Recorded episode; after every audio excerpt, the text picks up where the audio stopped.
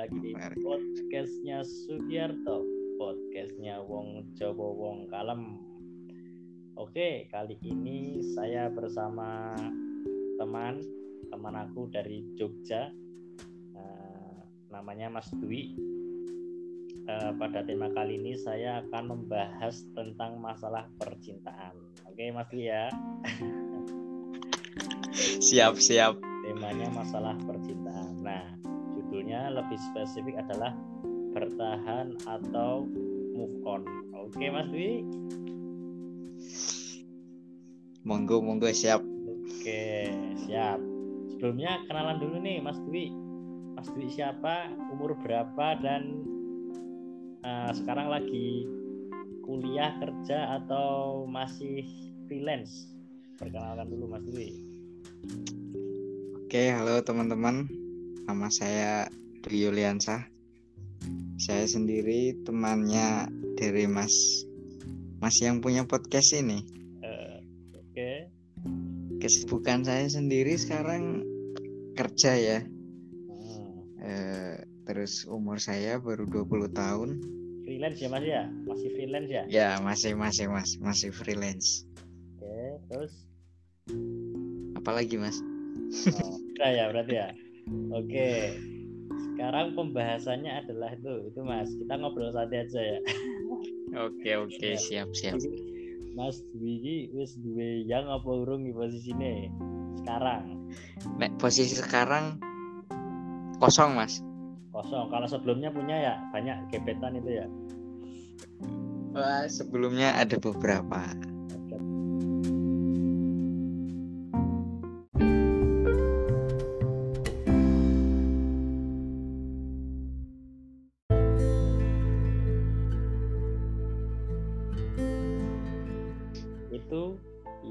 Dilakukan Mas Dwi ketika pacaran itu uh, lebih ke gimana sih Mas?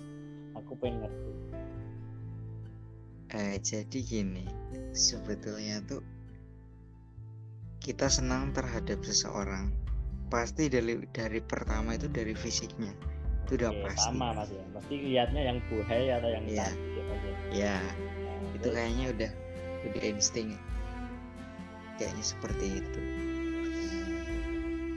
Uh, habis dari itu setelah itu kan kita udah mengagumi fisiknya kalau kita benar-benar senang kita pasti akan ke tahap selanjutnya yaitu kenalan mengenal lebih dekat lah tentang pribadi dia dan lain-lain gitu loh.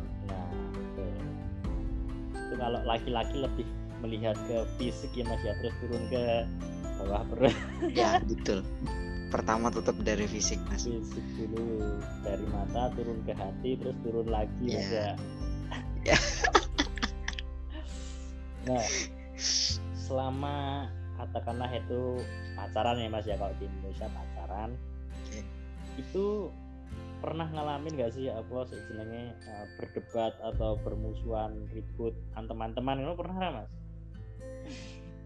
Kalau saya cenderung orang yang tidak mau terjerumus ke dalam permasalahan hmm. dalam artian uh, saya termasuk orang yang uh, gak gampang marah hmm. jadi ketika ketika si cewek pun melakukan kesalahan ya sebisa mungkin kita cari kesalahan kita dulu dari mana gitu loh nggak langsung nyalain tapi kita introspeksi dulu setelah hmm. itu barulah kita misal dia memang salah ngomonglah kesalahannya di sini hmm. kayak gitu kalau berarti yeah. lebih kalau ada masalah mending diomongin ya mas ya nggak dipendam yeah, gitu ya? iya yeah, uh -uh. Nah, tapi kan cewek biasanya mendam-mendam mas ya mendam-mendam banyak sampai yeah. gunung akhirnya kalau kalau cewek kalau cewek memang ya kalau gini lah pengalaman sepeng, sepengalamanku ngedeketin beberapa cewek gini aja deh ketika ketika dia kangen dia tuh nggak nggak bakal ngomong langsung dia kangen gitu loh. Kayak laki-laki. Kalau laki-laki tuh ketika kangen ya ngomong gitu loh. Kalau cewek memang seringnya mendem mendem perasaan gitu loh. Itu sih sepengalamanku. Mendem mas ya?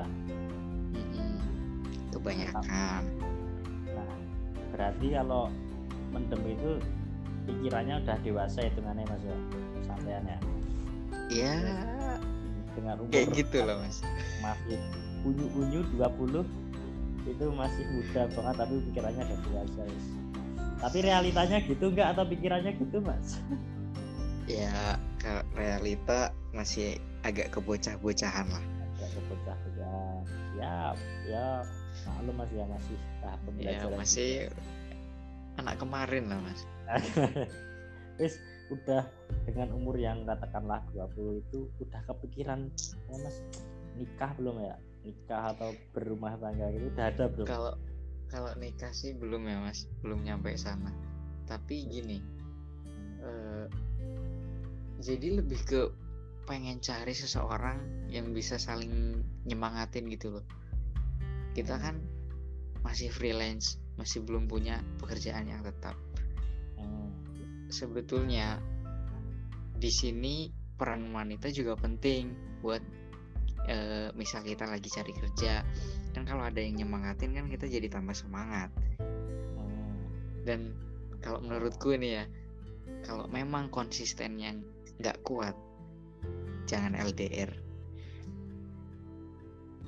lah kenapa mas LDR saya LDR 2 tahun loh mas tapi yo kandas. Saya yang pertama tiga tahun. Yang kedua satu tahun. Pahit pak itu pak. Pahit ya pak? Aduh. Emang gimana mas? Boleh diceritain pengalamannya mas? Biar bisa diambil hikmahnya dari para pendengar podcastnya ini. Ceritanya boleh diceritain? Bisa, jadi bisa. kalau kalau yang pertama itu Hmm. teman SMP jadi sebenarnya udah dari dulu saya eh, ada perasaan sama dia gitu. Tapi saya baru mengungkapkan sebenarnya nggak mengungkapkan langsung sih. Dari dari segi ngode-ngode dia tuh dia udah paham kalau kalau kalau aku tuh punya perasaan ke dia gitu. Itu kelas 2 SMP eh kelas 2 SMK sorry. Sorry kelas 2 SMK ya. Nah lalu kita ngejalanin lah itu. Sebenarnya bukan pacaran sih tapi tapi rasa pacaran gitu loh. Tapi aku anggapnya itu tuh kita udah deket kayak semacam berhubungan gitu. Tapi udah udah apa menyatakan secara resmi gitu kalau enggak enggak. Tapi dia tahu perasaanku. Hmm. taunya dari mana mas? Itu dari sikapnya kelihatan kan? Oh sikapnya. kalau orang saling mencintai itu kelihatan dari sikapnya dari jadi sering jalan bareng gitu ya dari perhatian iya dari perhatiannya dia dari dari responnya dia tuh kelihatan kalau kalau semisal dia juga eh, ada perasaan ke kita gitu berarti kalau kalau cetan balas cepet cepet ya lama-lama betul gitu ya. Heeh. itu salah satu walaupun walaupun secara resminya nggak ada kata Heeh, aku nggak ada hubungan. Mantanku nggak ada. Nah kalau sama mantanku yang pertama itu aku sempat jalan beberapa kali ada tiga kalian lah. Kalau itu ya lumayan sih. Jadi kan eh, aku as- aslinya orang Cilacap nih. Jadi di Jogja tuh Hmm. aku merantau sekolah. Nah kan ada di saat libur panjang kan. Nah libur panjang tuh aku manfaatin buat jalan sama dia ya aku ngomongnya baik-baik. Dan aku izin juga ke orang tuanya bahwa eh, anaknya mau aku ajak jalan. Respon orang tuanya juga bagus. Ya nggak apa-apa mas. Yang penting jangan kemalaman ya itu memang aku jalannya pagi sih jadi nggak mungkin sampai malam. Jadi aku pulang jam 3 sore ya. di sepanjang jalan pun kita nggak nggak bahas yang masalah. Kita besok mau besok mau sampai ke jenjang apa ya kita ngobrol biasa aja.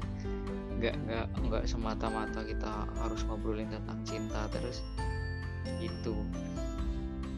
Nah itu yang pertama uh-uh, ya. Itu kayaknya yang pertama aman-aman aja gak ada Aman. masalah apa berarti ya aman. kan. Sampai sekarang aman masih berhubungan malah. Terus yang ada masalah ini yang menarik nih yang pengen didengerin buat diambil hikmahnya itu. Ada nggak mas dari cewek yang atau pacar yang kamu kenal misalnya ada lagi? Nih yang kedua mas. Yang kedua ini eh aku ada perasaan sama dia tapi nggak nggak yang nggak yang bener-bener aku pengen rapi karo kowe. Aku aku pengen nikah sama kamu nggak yang gitu. Tapi aku masih ada perasaan. Mungkin karena efek aku udah ngejalanin pacaran satu tahun ini ya tapi kalau yang kedua ini udah itu ya udah apa udah mengkonfes ya udah. Ya udah menyatakan. Kita udah sama-sama uh, bikin konsisten dulu. Ayo kita mulai dari nol. Ya ya kalau berarti katakanlah cinta pertama uh, ya. ya. Ya satu dua bulan tiga bulan empat bulan masih biasa. Nah masih seger seger seger, seger. Posisi dia masih sekolah kan nah ketika dia akan ujian nasional ketika akan apa kelulusan dia mulai kayak udah beda gitu. Kayak gimana ya ujian itu jadi jadi suatu alasan buat dia kayak buat ngeregang ngerenggangin hubungan gitu. Mungkin aku lihat sih uh, dia nggak ada feedback ke aku kayak uh, terus kayak gini kayak ngabarin duluan aja sering-seringnya aku terus telepon ngajak telepon. Dia pernah dia nggak pernah ngajak telepon dari dulu sampai sekarang. Mesti yang mulai dari pertama mulai dari pertama belum pernah. sampai sekarang. Mes. sampai sekarang sampai sekarang mesti aku yang ngajak telepon tapi itu posisi udah udah pacaran udah pacaran. Nah. Tapi kalau ngechat sering nggak? Kalau ngechat beberapa kali tapi seringnya tetap aku. Tapi yang paling kelihatan tuh yaitu dari nelpon. Dia nggak pernah minta uh, ada inisiatif nelpon duluan gitu. Mesti yang telepon duluan aku. Nah yang paling kelihatan adalah kan dia lulus kan? Hmm. kalau udah lulus cari kerja. Nah di saat dia udah dapat kerjaan di situ sikapnya paling kelihatan. Benar benar benar karena dia kenapa? Satu dapat lingkungan baru. Kedua ya pikiran kayaknya udah mulai mulai berubah gitu hmm, jadi uh, omongan dia dulu yang bilang kita mulai dari nol itu mulai dipertimbangkan sama dia. Maksudnya ya kalau kayak gini terus mau mau mungkin pikiran dia kalau kayak gini terus mau sampai kapan gitu. Pasti cewek juga caranya yang lebih instan kan. Semua orang pasti gitu lah. Nah mulailah dia bekerja kan. Nah setelah bekerja itu wah dia ngeles ngelesnya terus-terusan jadi aku minta teleponan. Jadi pertama masuk kerja dia masih numpang kos di rumah temannya di kosan temannya dia ngeles dia nggak bisa bawa karena sekarang kosnya masih di kosan temannya nggak enak ya temannya nah. Itu mau mau mau, telepon aja ya, mas? ya? telepon aja harus harus ngemis-ngemis waktu coba. Kan udah masuk akal ya kan harusnya gini. Kan nggak mungkin juga kerja terus-terusan terus dia yeah. dia maksudnya ya tetaplah ada ada waktunya istirahat. Dan kalaupun kita kita dianggap dianggap penting pasti dia pun akan nelpon balik ketika waktu yeah, dia luang. betul. kan logikanya gitu. Kalau merasa menghargai yeah, pasangannya betul. nah setelah itu kan dia ngabarin seminggu lagi akan pindah kos gitu Nah, pindahlah dia seminggu. Seminggu setelahnya pindah. Habis itu aku ngajak lagi. Dan itu pun aku ngajaknya pas weekend, Sabtu Minggu. Yang hargain dia lah bahwa dia kerja.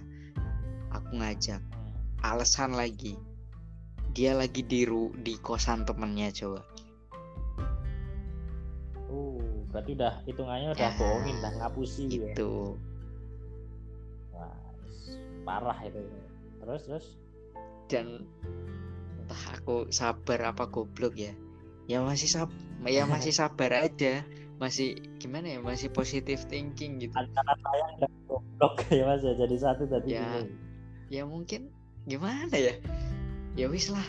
Ya. Aku emang orangnya nggak gampang marah. Dan aku pun selalu nyalahin diri sendiri gitu nah sampai itulah aku mulai curiga curiga curiga. Dan yang lebih parah lagi nyampe lah di satu saat kan aku ultah ulang tahun kemarin tanggal 2 Juli.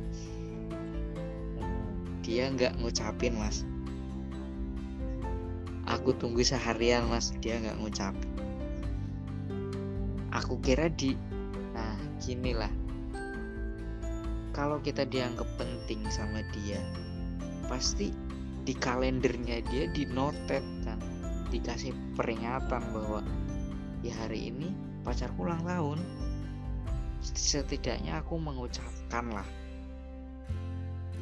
maksudnya ya mengucapkan yeah. pun udah berarti kan udah mengungkapkan suatu perhatian gitu loh. Ya walaupun nggak ngasih nggak ngasih hadiah nggak masalah. kalau meskipun dia cuma ngucapin dulu tuh sebenarnya laki-laki udah seneng. Berarti kan dia hmm. dia ingat dia dia uh, dia ya. peduli gitu. Nah aku tunggu seharian tuh dia nggak ngucapin sama sekali coba dan aku ngomong besoknya yang aku kemarin ulang tahun kok kamu nggak ngucapin sama sekali? Di situlah dia mulai ngeles lagi. Oh maaf aku lupa. Oh maaf aku nggak nggak nggak nyimpen di kalender. Maksudnya nggak nandain di kalender. Terus maaf ya selamat ulang tahun. Udah gitu doang. Itu doang ngasih hadiah nggak? Minta maaf. nggak sama sekali. Aduh, berat itu padahal gini selama ya bukannya aku hitungan ya maksudnya tuh hmm. ya ketika dia minta apa selama aku bisa beli tak beliin mas itu se setelah dia kerja pun dia masih minta dibeliin celana dibeliin baju. Aku beliin mas. Semenjak sekolah kacamata kacamatanya pecah harus beli kacamata tiga ratus ribu. Aku beliin mas. Dibeli ini direwangi proyekan ya iya, ya? Dire direwangi lagi. Berat. Udah duit banting tulang jadi gitulah pengalaman LDR jadi itu kemungkinan ada eh sorry mas. Ada orang ketiga atau memang dia sudah bosen gitu nggak atau gimana akhirnya? Kayaknya sih gini mas. Satu kalau menurutku faktor lingkungan. Ya itu memang lingkungan anu banget sih. Dia udah tahu kota loh mas. Uh, seseorang ketika udah tahu kota kemungkinan kecil yang LDR itu bisa bertahan kalau menurutku loh ya nah, itu tergantung prinsip sih mas iya, kalau iya, iya, punya sih, iya sih Iya sih nggak bisa dipukul ya nggak bisa dipukul rata juga sih. Man, mungkin dianya masih labil juga pengen oh, nyoba-nyoba. Ya notabene lebih muda dari aku sih. Dan kedua, nah aku malah malah eh, dapet behind scam dari dia tuh dari temanku. Hmm, jadi gini. Ya, scan tuh kayak ceritanya ah, gitu. Ya, jadi ceritanya. ceritanya dia dari temanku. Jadi gini, aku pernah diceritain temanku gini. Temanku punya teman. Dia tuh e, suka sama pacarku. Masih statusnya jadi pacarku itu. Nah, hmm. si temannya temanku itu bilang kalau dia suka sama pacarku. Terus dia tanya sama pacarku, "Kamu statusnya apa? Pacaran apa enggak?" Jomblo dia jawabnya. Parah. Parah kan? Parah. Parah. Nggak dianggap bro. Itu posisinya masih pacaran mas. Hmm. itu posisiku masih pacaran masih ya ya udah tujuh bulan delapan bulan lah itu Bet. Terus kamu nanya langsung nggak sama cewekmu itu? Enggak, enggak. Kamu taunya kan? Enggak, aku nggak nanya langsung. Ya udahlah. Gini loh, sebetulnya kayak gitu tuh nggak usah ditanya langsung kita udah tahu dari dari tingkah lakunya lah maksudnya kalaupun nggak ketemu langsung dari cara dia ngasih perhatian tuh udah udah udah kelihatan kok misal dari dia respon chat itu udah kelihatan. Lama gitu ya Mm-mm. ngel-ngel gitu ya. Ya nah kalau nah pas pas dari pas setelah konflik ya bukan konflik sih. Setelah kejadian dia ulang tahun gak ngucapin nah kata temen cewekku tuh bilang gini sebetulnya eh, nyari tahu dia suka sama kita yaitu dari sikapnya. Coba deh kamu nggak ngehubungi dia dulu selama satu minggu atau 10 hari gitu. Nah akhirnya aku memutuskan untuk kayak gitu. Aku mood statusnya maksudnya status statusku tuh di privacy untuk dia. Oh. dia jadi dia nggak bisa lihat statusku. Nah aku mood kan satu minggu itu dalam satu minggu itu aku hitung dia ngabarin cuma dua kali. Ngabarin duluan? Iya ngabarin duluan. Memang Terus? pengen ngerti gitu responnya. Ya dia cuma bilang ya ya aku jawab kabar baik. Terus ya gini loh. Sebetulnya kayak ultah gitu tuh sepele tapi ya kan itu setahun sekali masa kita nggak bisa nyempetin gitu sa? Dari tiga dari dua bulan bulan hanya nyempetin satu hari aja untuk ngucapin dan kasih sesuatu yang spesial. Apa susahnya gitu? Hmm. nah damage-nya itu ya aduh. iya.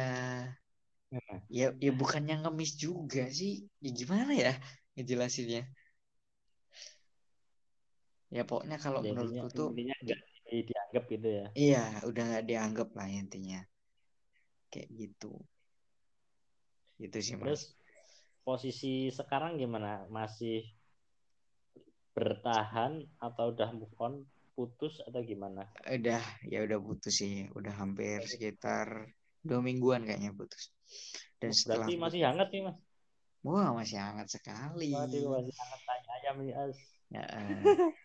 dan aku sendiri yang mutusin Ih, soalnya udah nggak kuat dianya Jadi- gimana nangis jadi nangis aku- atau biasa Enggak juga biasa aja. Dia enggak yang janganlah udah sayang satu tahun enggak. Hmm, enggak Jadi udah gini pas sayang. pas pas aku putus pun enggak sem- langsung yang kita putus enggak gitu. Hmm. Tetap kayak orang hal yang halal bihalal gitu mas. Contohnya contohnya gimana itu Nih aku bacain chatnya ya. boleh boleh Mau enggak? boleh boleh Nih sebentar. Nih aku bacain ya. Mungkin hari ini hari yang bersejarah. Sangat berat hati memang. Tapi kayaknya ini udah keputusan yang terbaik untuk sekarang ini. Ternyata memang LDR itu eh, harus benar punya ko- komitmen yang kuat.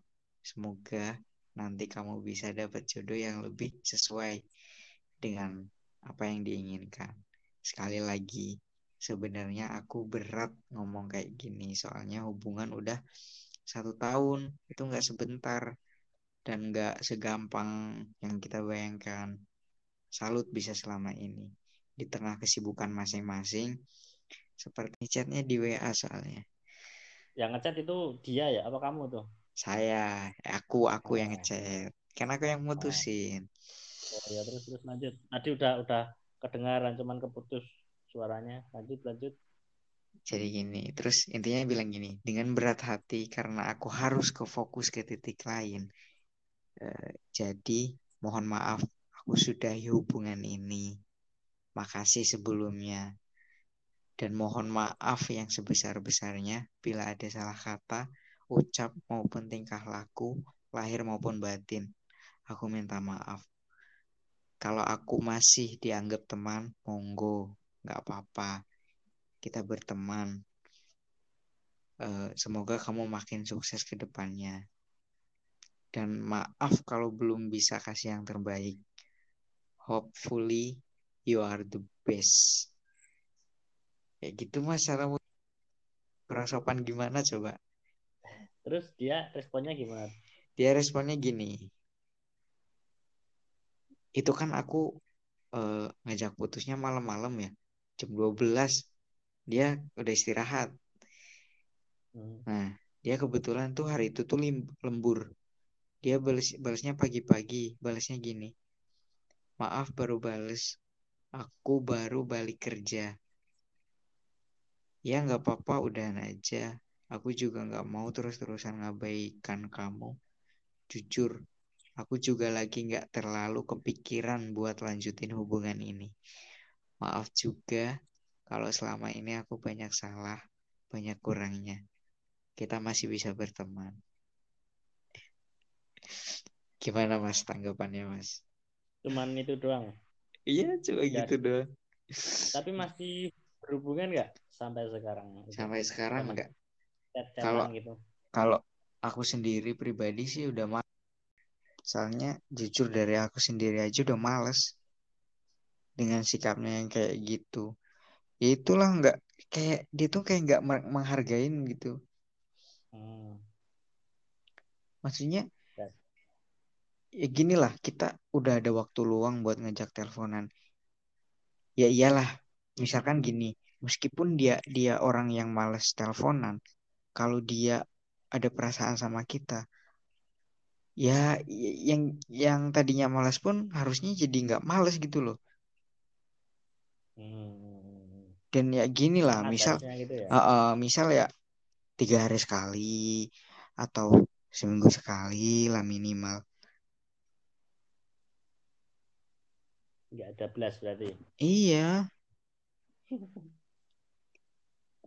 kalau iya gitulah. Apa karena dia nggak kuat LDR atau gimana? Aku juga nggak tahu. Soalnya dalam satu tahun berhubungan itu kita ketemu cuma sekali.